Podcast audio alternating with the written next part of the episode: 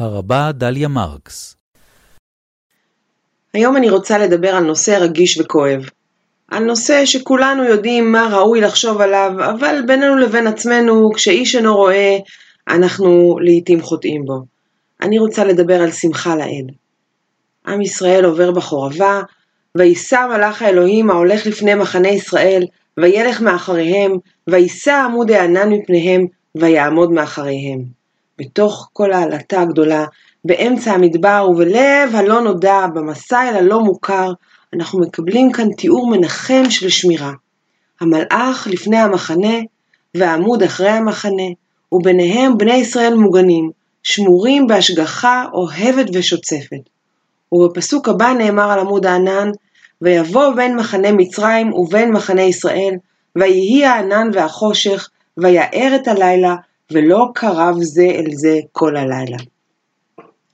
מי לא קרב אל מי? לא כל כך ברור מפשט הדברים. האם לא קרב מחנה מצרים ומחנה ישראל? האם לא קרב האור והחושך? האם לא קרב המלאך אל העמוד? הדבר אינו ברור מן הפסוק עצמו.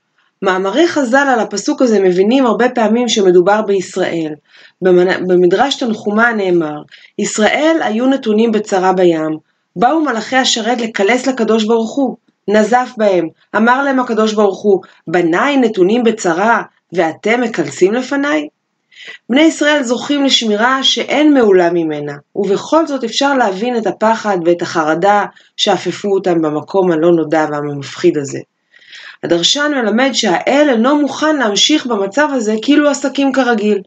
מלאכי השרת רוצים לעשות את מלאכתם ולשיר שיר קילוסים, שירי הלל לפני בוראם, ואילו האל עצמו אינו חפץ בכך באותה שעה.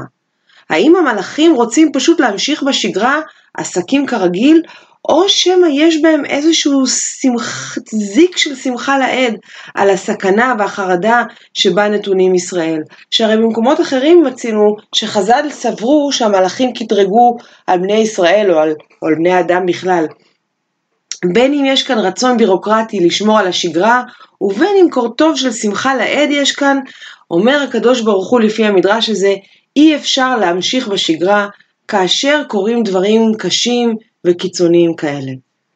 במקומות אחרים בספרות חז"ל נופתע אולי לגלות שהביטוי מעשה ידיי טובעים בים ואתם אומרים שירה מתייחס דווקא למצרים ולא לישראל וכל כך מדוע כי אין הקדוש ברוך הוא שמח גם במפלתם של רשעים. בתלמוד הבבלי, מסכת מגילת דף י עמוד ב' נאמר, ומי חדי הקדוש ברוך הוא במפלתן של הרשעים? האם הקדוש ברוך הוא שמח במפלתם של רשעים? והכתיב, והנה יש לנו כאן הוכחה או אסמכתה לכך שהקדוש ברוך הוא אינו שמח במפלתם של רשעים, בצאת לפני חלוץ ואומרים הודו לאדוני כי לעולם חסדו, זה מתוך דברי הימים ב' פרק כ'. ואמר רבי יוחנן, מפני לא נאמר כי טוב, כלומר הודו לאדוני כי טוב בהודעה זו, לפי שהקדוש ברוך הוא אינו שמח במפלתם של רשעים.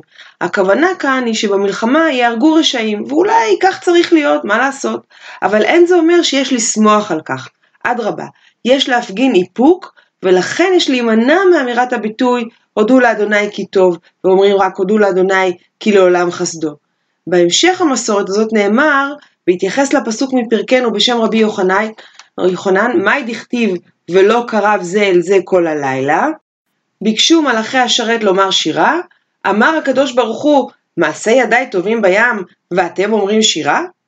פרופסור שלום רוזנברג ראה במדרש הזה ביטוי להומניזם תיאולוגי. הוא לומד את זה מהלשון של המדרש. המצרים, הרשעים והמדכאים ככל שיהיו הם מעשה ידיו של הקדוש ברוך הוא, ולכן יש לחמול גם עליהם.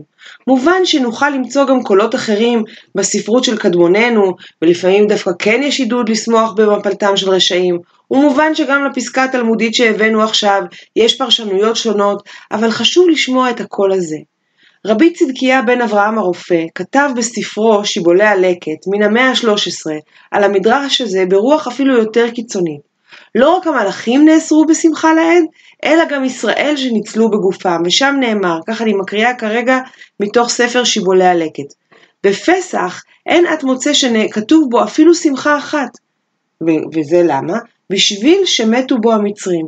וכן את מוצא כל שבעת ימי החג, הכוונה כאן לחג השב... הסוכות, אנחנו קוראים בהם את ההלל. אבל בפסח אין אנו, אין אנו קוראים בהן את ההלל, אלא ביום טוב הראשון וללא. ככל הנראה הכוונה כאן שלא קוראים את ההלל השלם, שכן הלל בדילוגים אה, כן קוראים לפי מסורת ישראל. למה? שואל, שואל בעל שיבולי הלקט, כדאמר שמואל, בנפול אויבך אל תשמח. פרופסור דוד הנשקה אומר על ההסבר של בעל שיבולי הלקט לאיסור לקרוא את ההלל בפסח כך: אין דיו לאסור על המלאכים את השירה באותה שעה, אלא מונע הוא, הקדוש ברוך הוא, אותה אף מישראל לכל הדורות, ולא עוד שבגינו אין בתורה ביטויי שמחה באשר לפסח, כן? לא נאמר על פסח ושמחת בחגיך, נאמר את זה על סוכות, אבל לא על פסח. אנשקה מדגיש שהאיסור הוא לא רק על השמחה הספונטנית, הרגעית, אלא גם על השמחה הממוסדת לאורך הדורות, זאת שבאה לידי ביטוי בתפילה. וזה בעיניי שיעור חשוב. ושיעור חשוב גם במסגרת הבין אישית וגם בהקשרים לאומיים. טוב נעשה אם נצליח להתגבר על האינסטינקט, האינסטינקט הטבעי, ואכן זה אינסטינקט, לפעמים לשמוח לידם של אחרים. ומי ייתן שתמיד נשמח לטוב ולחסד, ולא למפלתם של אחרים.